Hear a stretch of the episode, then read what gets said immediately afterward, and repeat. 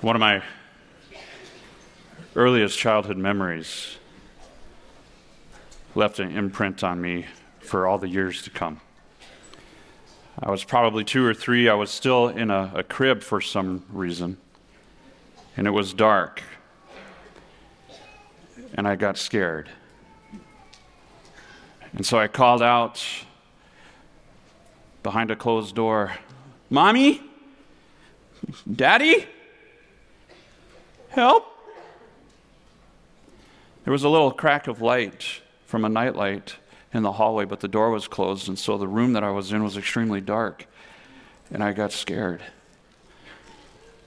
What is it about the dark that can terrify little ones and cause us to grope around and just wonder what life is going to be throwing at us? Huh? What is it about that? And it's amazing how the power of just a little bit of light can make all the difference in the world. And I want you to hold on to that, that message, this little light making all the difference in the world. As I go through uh, for the next several minutes, we're going to reflect on some passages about darkness in the scriptures uh, because I think there's some things that we can learn about it. And I'd like to take us all the way back to the beginning, all the way back to Genesis. All right, and so we'll have the, the words on the screen where it says, In the beginning, God created the heavens and the earth, and the earth was form, without form and void, and darkness was over the face of the deep. And the Spirit of God was hovering over the face of the waters. And God said, Let there be light. And there was light, and God saw that the light was good. And God separated the light from the darkness. God called the light day, and the darkness he called night. And there was evening, and there was morning the first day. See, in the beginning, darkness was not anything that we needed to be afraid of. Darkness was there. And God, in His providence, in His way of creating, He spoke light into existence because He wanted there to be a rhythm in creation night and day, day and night. Some plants thrive on the light, other creatures need the night. It wasn't always evil.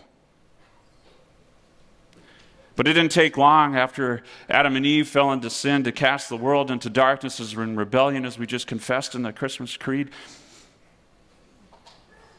And evil started to claim it. In early writings, as early as Job, gives us a little bit of a picture of what was taking place. It says this in Job 24, verses 13 to 17. It says, There are those who rebel against the light, who are not acquainted with its ways, they do not stay in its paths. And listen to this the murderer rises before its light that he may kill the poor and the needy. And in the night he is like a thief. The eye of the adulterer also waits for twilight, saying, No eye will see me. He veils his face. In the dark they dig through houses, and then by day they shut themselves up. They do not know the light. For deep darkness is morning to all of them, for they are friends with the terrors of the deep darkness. People making friends with their sinful nature.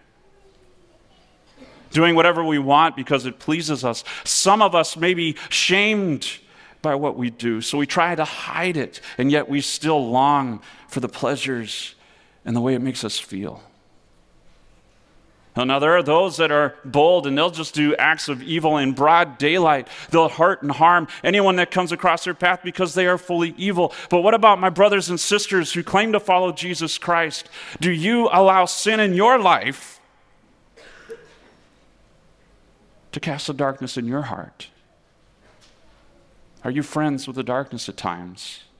Hoping that nobody sees you hoping that you get away with it just this once. And, and, and then, okay, Lord, I'll, I'll repent. I won't do it again. Evil consuming, darkness consuming, a sinful nature having its way with you. You are lost without hope. Lost groping around in a world that ultimately will lead to your destruction without hope. And I'd like to take a look now over at Exodus. And God understands the power of darkness, and He uses as, as a form of judgment against Pharaoh. We're nine plagues in at this point in the scriptures that God is judging Pharaoh with. He says this to Moses Stretch out your hand towards the heaven, and there will be darkness over the land of Egypt, a darkness that will be felt. So Moses stretched out his hand towards heaven, and there was pitch darkness in all the land of Egypt for three days. This was so powerful, darkness wise, that they did not see one another, nor did anyone rise from his place for three days. But all the people of Israel had light where they lived. See, darkness can sometimes overwhelm us. It can, it can act like a weight, maybe depression. It can have its way with your thoughts. You don't see hope, you don't see a way out. And these people that were experiencing God's judgment because they were rebelling, they had their hard hearts, Pharaoh's in particular,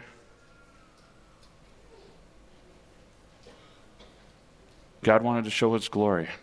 God wanted his people to be able to walk in the light. And Pharaoh finally caved. He's, this was too much. This darkness was just overwhelming. And then he said, Okay, go ahead and go. Just, but he put conditions on the people. And that's not what God wanted. And so Pharaoh's hard heart, he said, Ah, the heck with this. And he cursed the people of Israel only to have that back land right back in his lap in the 10th plague when the Passover happened. And the angel of death took the firstborn son of every living thing in Egypt, unless they were protected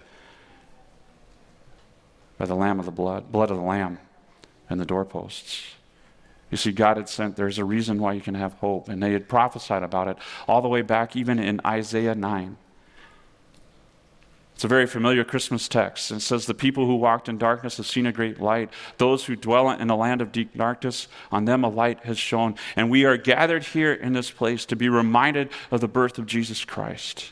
And we've heard it over and over again, the hope that we have right out of the Gospel of John. Now let's hear it again. All right. So, in the beginning was the Word, and the Word was with God, and the Word was God. He was in the beginning with God, and all things were made through Him and without him, not anything was made that was made. In him was life, and the life was the light of men. The light shines in the darkness, and the darkness has not overcome it. Little ones that are here in, in the room, older little ones that are here in the room, you are all children of the day. You are all children of light. You are baptized you are followers of Jesus Christ. You have the light of Christ dwelling within your heart that casts out the darkness of your sin. Speaking to you and pointing to you all the way back to the cradle and to the cross of your Lord and Savior Jesus Christ, who says, I am with you always. There will be nothing that will overwhelm you. Not sin, not darkness, not even death will be able to separate you from my love. My brothers and sisters in Christ, we are children of the day. We are children of the light, and we have an awesome message that we can carry out to a world that is being more and more enveloped in darkness and reveling in it each and every passing moment. But we can live differently. We can live as lights of the world. And you're going to hear a lot about that as we carry on with the next little bit of our worship service. But what we're going to do now is we're going to go ahead and invite our, our praise team to come up. We're going to sing a song called The Light of the World. Moms and dads, if you have little ones with your little candles, if you want to help them, the little black switch pushes towards the center. And boys and girls, you can have fun with this song. If you want to wave the lights, you can. If you just want to hold it and just look at it as we're singing, go ahead. You are little lights of the world. You have Jesus. You have a special message to carry to the world that Jesus loves you. Amen? Amen.